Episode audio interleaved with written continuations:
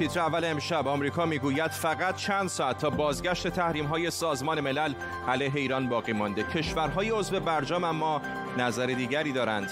روت گینزبرگ یکی از تاثیرگذارترین قضات دیوان عالی ایالات متحده درگذشت 45 روز مانده تا انتخابات. حالا کرسی خالی او چه معنایی برای آمریکا دارد؟ و موج سوم شیوع کرونا در ایران. وزارت بهداشت گفته همه کشور در وضعیت قرمز و هشدار قرار گرفته. به تیتر اول خوش آمدید.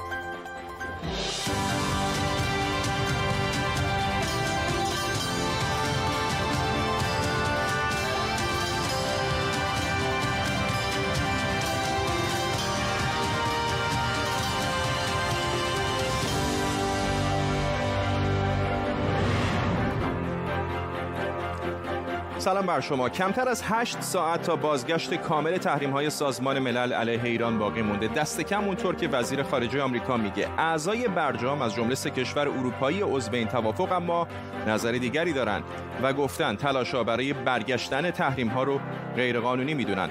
رئیس جمهوری ایران حسن روحانی هم گفته آسوده بخوابید که فردا هیچ خبری نیست. نماینده ویژه آمریکا در امور ایران الیوت آبرامز هم میگه حکومت ایران از فردا تحت فشار بیشتری قرار می‌گیره. در طول نیم ساعت آینده با تیمی از بهترین کارشناسان و خبرنگاران با شما خواهیم بود. اول اجازه بدید بریم به پایتخت آلمان برلین.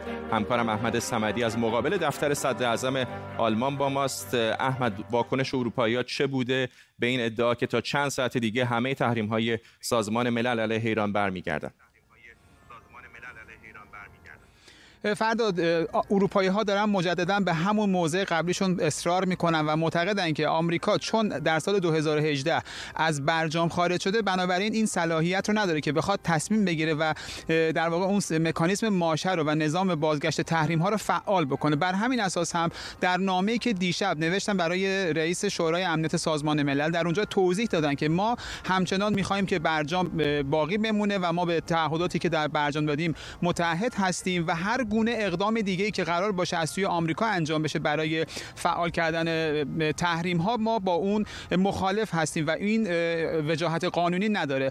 بر همین اساس هم با این حال کشورهای اروپایی تاکید می‌کنن که اونها هم نگران تحریم های تسلیحاتی ایران هستن. یعنی معتقدن که جمهوری اسلامی ایران به خاطر اون اقدامات بی کننده که در منطقه داره لازم هستش که تحریم ها بر اعمال بشه. اما میگن که راهی که آمریکا در پیش گرفته درست نیستش و خودشون هم بر همین اساس اومدن و تحریم هایی که اتحادیه اروپا تحریم های تسلیحاتی که اتحادیه اروپا بر ضد ایران کرده بود و تا سال 2023 تمدیدش کردن. با این حال احتمال میره که شاید آمریکا بخواد به کمیته ناظر بر تحریم ها مراجعه بکنه که با این باز, باز هم محافل سیاسی در آلمان میگن که این هم از سوی شورای امنیت رد خواهد شد. احمد صمدی روبروی دفتر صدر آلمان در برلین ممنونم از تو. اما آیا آمریکا اونطور که مدعی واقعا می‌تونه مکانیزم ماشه رو فعال کنه قضیه یکم پیچیده است. ایران و حامیان برجام میگن ایالات متحده آمریکا از این توافق خارج شده و بنابراین نمی‌تونه از مکانیزم ماشه استفاده کنه. روحانی هم گفته یک شنبه هیچ اتفاقی نمیافته. بنابراین ملت ما کاملا حواسشون جمع باشه. روز شنبه و یک شنبه روز پیروزی ملت ایرانه. روز شکست مفتزهانه آمریکاست. اما آمریکا میگه درسته که تو برجام نیست اما بر اساس قطعنامه 2231 شورای امنیت می‌تونه این کارو بکنه. قطعنامه 2231 شورای امنیت از دل برجام در اومده و امضای آمریکا هم زیرشه. سازوکار برگشت تحریم ها اینطوریه که اگر یکی از کشورهای عضو برجام مثلا آمریکا برای نقض جدی تعهدات برجامی ایران شکایت کنه می‌تونه بعد از طی روندی همه تحریم های شورای امنیت رو برگردونه.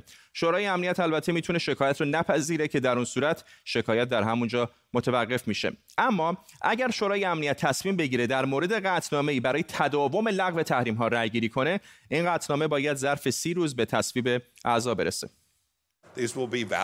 اینها قطنامه های مشروع شورای امنیت هستند و آمریکا همان کاری را می کند که همیشه کرده. آمریکا به مسئولیت خود برای برقراری صلح و این بار در خاورمیانه عمل می کند. ما هر کاری که لازم باشد برای بازگشت تحریم ها انجام می دهیم. اما با اینکه شورای امنیت سازمان ملل درخواست آمریکا رو برای برگردوندن تحریم ها رد کرده آمریکا در ابتدای شهریور ماه فرایند سی روزه بازگردوندن تحریم ها رو کلید زد. فرایندی که به گفته آمریکا باید حدود 7 ساعت دیگه فعال بشه. آمریکا به عنوان امضا کننده قطعنامه 2231 و عضو دائم شورای امنیت هرچند دیگه در برجام نیست اما شاید همچنان بتونه مکانیزم ماشه رو فعال کنه. مهران براتی کارشناس روابط بین الملل از برلین آلمان با مساق براتی یک اختلاف حقوقی به نظر وجود داره بین تفسیری که اروپایی ها چین و روسیه دارن از قطعنامه 2231 و ایالات متحده آمریکا. به نظر شما اونطوری که آمریکایی‌ها دارن میگن تا 7 ساعت دیگه آیا تحریم های شورای امنیت علیه ایران باز خواهند گشت یا ایران همون مسیری رو که داشته ادامه خواهد داد؟ خب تعبیر و تفسیر آمریکا این هست که باید برگردن. اما این سیاست چنانچه این تصمیم هم همونطوری که آمریکا می‌خواد انجام بگیره دو نتیجه داره. یکی برای ایران یکی برای کشورهای اروپایی روسیه و چین.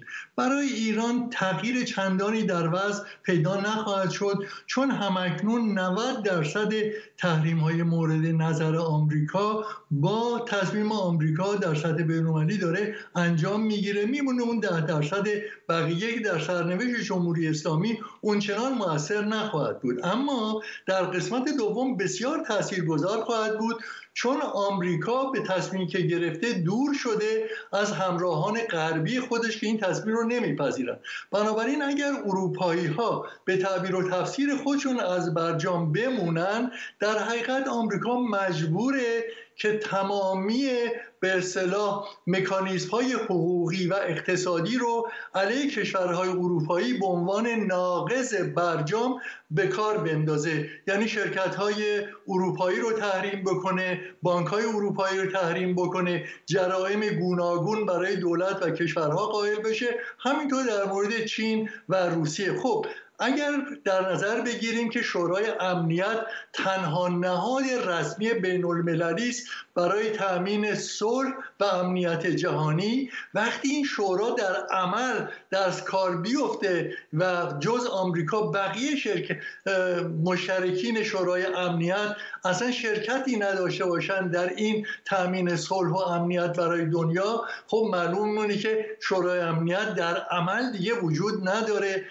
این تصمیم آمریکا جدا از سیاست آمریکا در مورد ایران و اهدافی که داره می‌تونه برای آینده شورای امنیت خوب نباشه. خب البته اینکه شورای امنیت در شکل کنونیش هم خوب کار نمی‌کنه مورد توافق همه از خیلی برنامه هست که ساختار شورای امنیت تغییر پیدا کنه. شاید الان یک امکان و به اصطلاح محیطی باشه که این تغییر بتونه به وجود بیاد در آینده نزدیک. ولی من زیاد امکانی برای این نمی‌بینم که آمریکا در رابطه با اروپایی از نظر موفقیت داشته باشیم ممنونم از شما مهران براتی از برلین آلمان با ما روت گینزبرگ قاضی دیوان عالی ایالات متحده آمریکا دیشب در 87 سالگی درگذشت. خانم گینزبرگ یکی از تاثیرگذارترین چهره‌های تاریخ معاصر آمریکاست. مرگ او در حالی که فقط 45 روز تا انتخابات ریاست جمهوری آمریکا باقی مونده حساسیت این انتخابات رو دوچندان می‌کنه. در صورت بروز اختلاف در انتخابات دیوان عالی می‌تونه نقشی کلیدی در نتیجه نهایی بازی کنه. همونطور که در سال 2000 بازی کرد. امشب دیوان عالی آمریکا رو زیر ذره می‌بریم.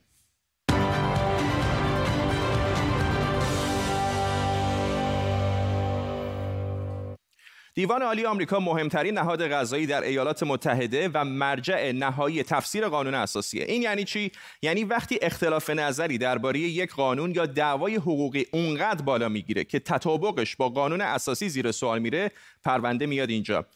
تصمیماتی که در این ساختمان گرفته میشه تاثیرات عمیقی روی زندگی آمریکایی ها و حتی مردم دیگر نقاط جهان داره.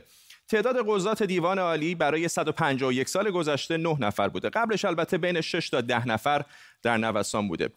وقتی یه قاضی میمیره یا استعفا می‌کنه رئیس جمهوری وقت قاضی جدید پیشنهاد میده که باید به تایید مجلس سنا برسه. برخلاف رئیس جمهور اما قضات دیوان عالی مادام العمرن. بنابراین انتخاب یک قاضی تاثیراتی به مراتب طولانی تر از دوران زمامداری یک رئیس جمهور داره. قرار قضات بیطرف باشند و فقط بر اساس نص سریح قانون اساسی تصمیم بگیرند. اما در عمل بعضی قضات گرایش های محافظه کارانه یا لیبرال تر دارند. این ترکیب که الان روی دیوار می‌بینید گرایش سیاسی قضات دیوان عالی تا قبل از مرگ خانم گینزبرگ رو نشون میده. می‌بینید که نصف قضات کم و بیش لیبرالن و نصف, محافظ... نصف دیگه قضات محافظه کار و قاضی ارشد جان رابرتس هم تقریبا در میانه وایستاده. حالا اگر دونالد ترامپ بتونه یک قاضی محافظه کار جدید به دیوان عالی بفرسته تعداد دیوان به نفع محافظه کاران تغییر می‌کنه. خبری خوش برای جمهوری خواهان و کابوسی برای دموکرات ها اما فقط 45 روز تا انتخابات ریاست جمهوری آمریکا باقی مونده و شک نکنید که در چنین زمانی دموکرات های سنا به جد جلوی انتخاب یک قاضی جدید مقاومت می‌کنند. دفعه قبل سال 2016 زمان اوباما وقتی قاضی آنتونین اسکالیا فوت کرد رهبر جمهوری خواهان سنا میچ مکانل گفته بود چون نزدیک انتخابات مجلس سنا برای قاضی پیشنهادی اوباما جلسه استماع برگزار نمی‌کنه. سنا صلاحیت نامزد این کرسی را که توسط رئیس جمهور بعدی معرفی میشه بررسی خواهد کرد هر کسی که باشه حالا اما همین آقای مکانل میگه سنا آماده رأیگیری برای قاضی پیشنهادی ترامپه. پیچیدگی دیگه داستان اینه که حالا که تعداد قضات هشت نفر شده اگر جای خانم گینزبرگ همچنان خالی بمونه در صورت بروز اختلافی در نتیجه انتخابات و رسیدن موضوع به دیوان عالی ممکن قضات به اجماع نرسن و چهار به چهار مساوی به دو سوی یک دعوای انتخاباتی رأی بدن. این خودش می‌تونه یک بحران قانون اساسی درست کنه.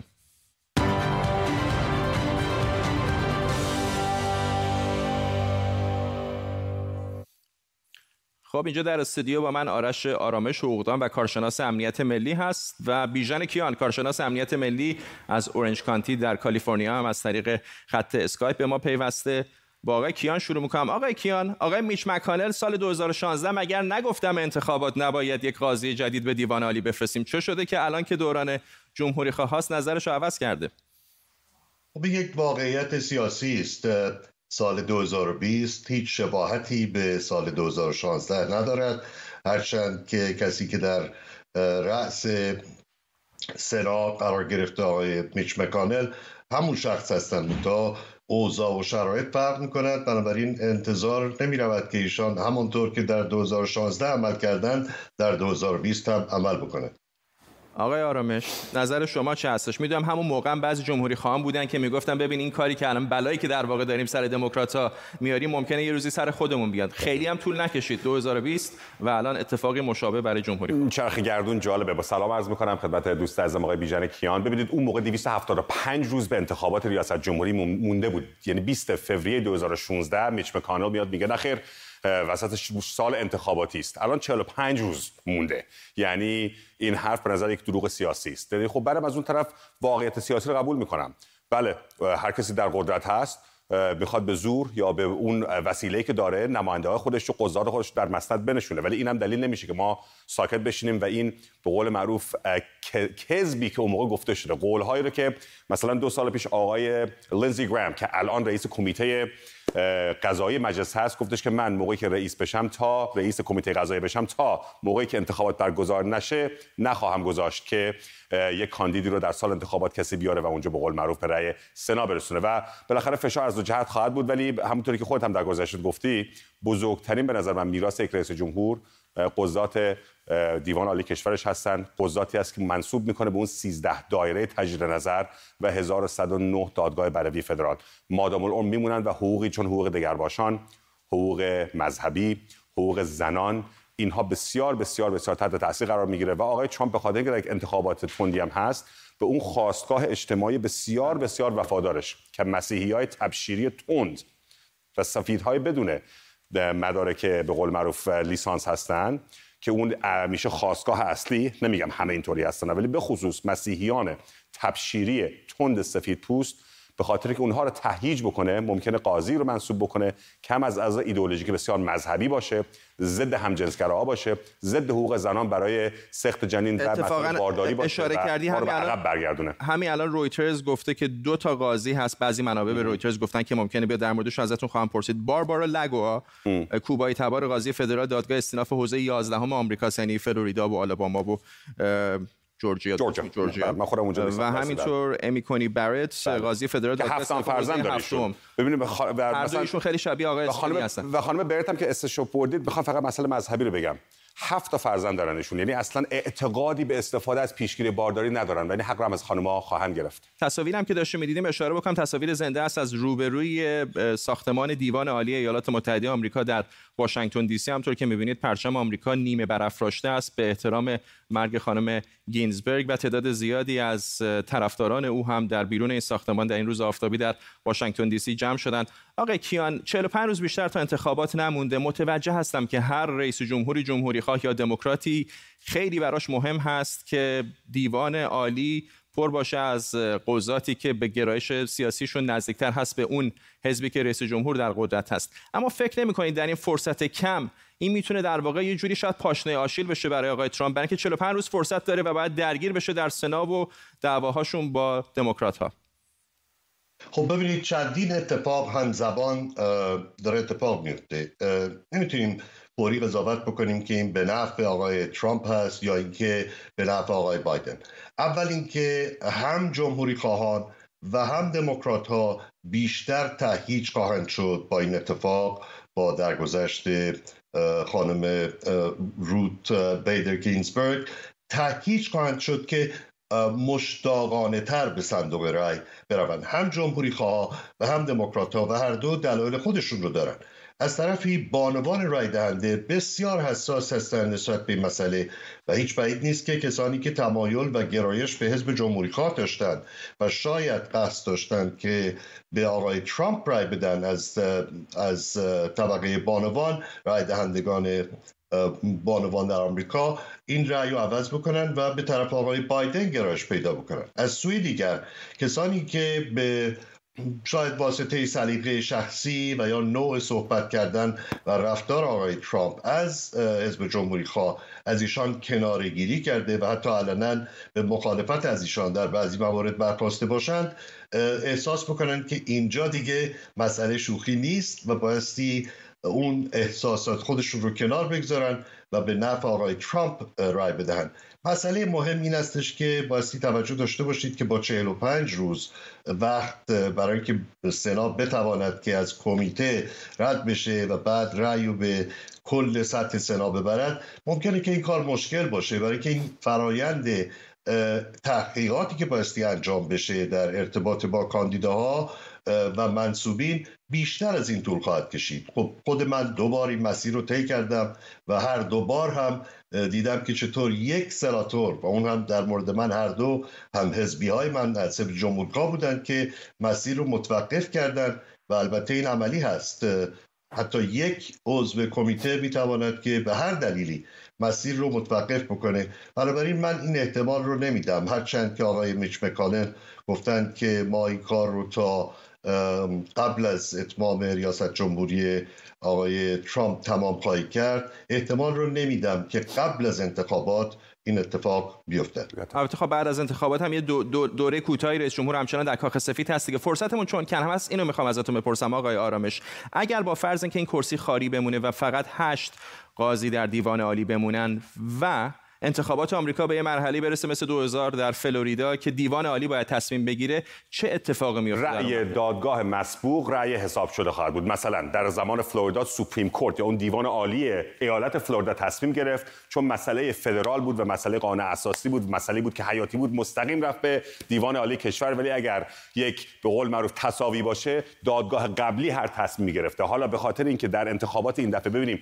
آیا دادگاه تجدید نظر حوزه دی سی خواهد بود؟ دادگاه تجدید نظر حوزه حوزه نهم خواهد بود. یعنی این دادگاه های تجه نظر در این 13 به قول معروف مدار هر که اونها تعیین بکنن. اگر البته شما دارید اینا میگید که جان رابرتس مثل آقای الیرو مثل آقای کونا و مثل آقای ارزم شما تامس اون هم بخواد رای رایش رو بشکنه و به نظر من تا جان رابرتس خیلی محافظه کارتر از اون چیزی است که مردم فکر می‌کنن. عملا الان شده 5 به 3 نه 4 به 4 به خاطر همین اگر 4 به 4 هم بشه میره به رأی مسبوقی که اون دادگاه قبلی اومده به اون داده. انتخابات ریاست جمهوری آمریکا همیشه جالب هست. این 45 روز با مرگ خانم گینزبرگ حالا جالبتر هم شده. مطمئنم که در روزهای پیش رو هم آرش آرامش رو خواهیم داشت. هم آقای کیان هر دو کارشناس امنیت ملی سپاسگزارم از هر دو شما آقایون.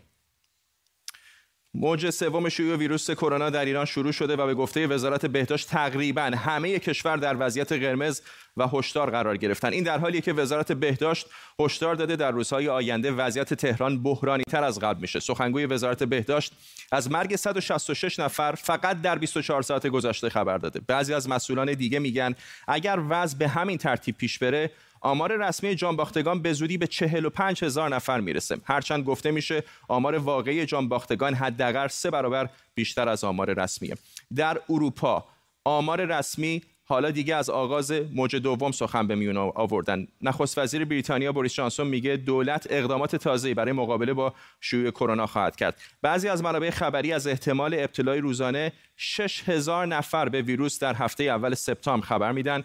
که از میزان شیوع در اوج خودش در بریتانیا هم بیشتر بوده. بعضی از همین حالا از احتمال بازگشت لندن به قرنطینه در هفته های آینده هم میگن. این در حالیه که در فرانسه، اسپانیا و ایتالیا آمار شیوع داره به شدت بالا میره. در همین حال کار روی واکسن کرونا همچنان ادامه داره. در ایران وزیر بهداشت مدعی شده که از یک شرکت هندی که صاحب اون یک ایرانی اصل زرتشتیه 20 میلیون دوز واکسن خریداریش خواهد شد. در آلمان آزمایش ها روی ده ها هزار نفر ادامه داره و دولت امیدوار واکسنی برای گروه های در معرض خطر تا نیمه اول سال آینده تهیه کنه. ماهان قفاری محقق همهگیرشناسی و تکامل ویروس از دانشگاه آکسفورد با مسائل قفاری تا یه مدت پیش میشنیدیم که احتمالا قبل از پایان سال 2020 شاید نسخه ای از یکی از این واکسن ها دست کم به بازار بیاد. الان اما زمزمه ها داره عوض میشه. به نظر داریم میریم به سال 2021 دقیقا همینطور هستش. هنوز این خوشبینی به حال وجود داره.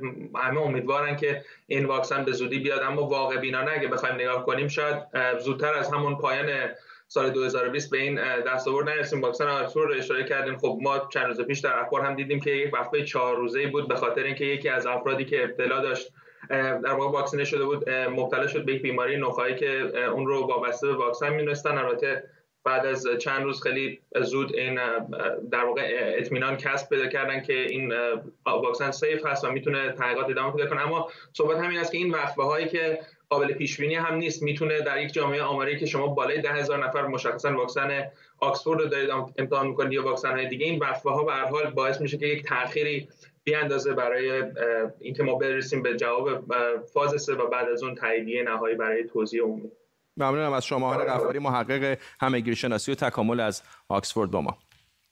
در دوحه قطر مذاکرات بین دولت افغانستان و طالبان برای دستیابی به صلح ادامه داره. این در حالیه که در درگیری های قندوز چند سرباز دولتی و شماری از نیروهای طالبان کشته شدند. دولت افغانستان میگه از زمان آغاز مذاکرات حملات طالبان هم بیشتر شده در حالی که قرار بود با آغاز مذاکرات آتش بس برقرار بشه. اول بریم به افغانستان تا در مورد جزئیات انفجار و درگیری های امروز و واکنش های بیشتر بدونیم و بعد به دوحه قطر هم خواهیم رفت. همکارانم جواد تیموری از کابل و نرگس هورخش از دوحه با ما هستند جواد با تو شروع می‌کنیم. از تازه ترین ها بگو.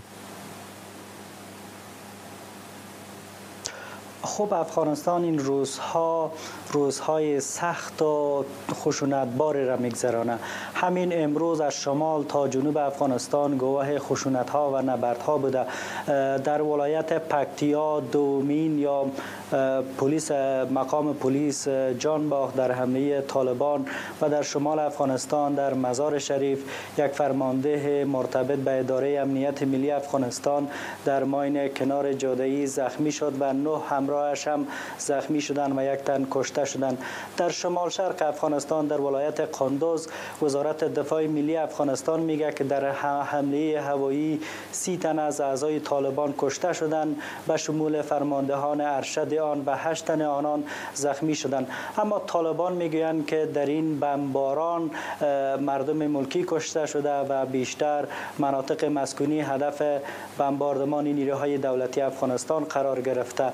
اما وزارت دفاع ملی میگه که آنان قرارگاه طالبان را هدف قرار دادند و در مورد تلفات افراد ملکی تحقیقات را انجام میدن. این در حالی است که گفتگوها در قطر جریان داره اما در افغانستان میدانهای جنگ گرم است و همکنون در چهارده ولایت افغانستان درگیری ها جریان داره و این درگیری ها منجر به کشته شدن ده ها فرد ملکی و نظامی شده است. نرگس در دوحه باید شرایط خیلی عجیبی باشه که اونجا طالبان دارن با دولت افغانستان مذاکره می‌کنن و در خود افغانستان سی تا عضو طالبان کشته شدن.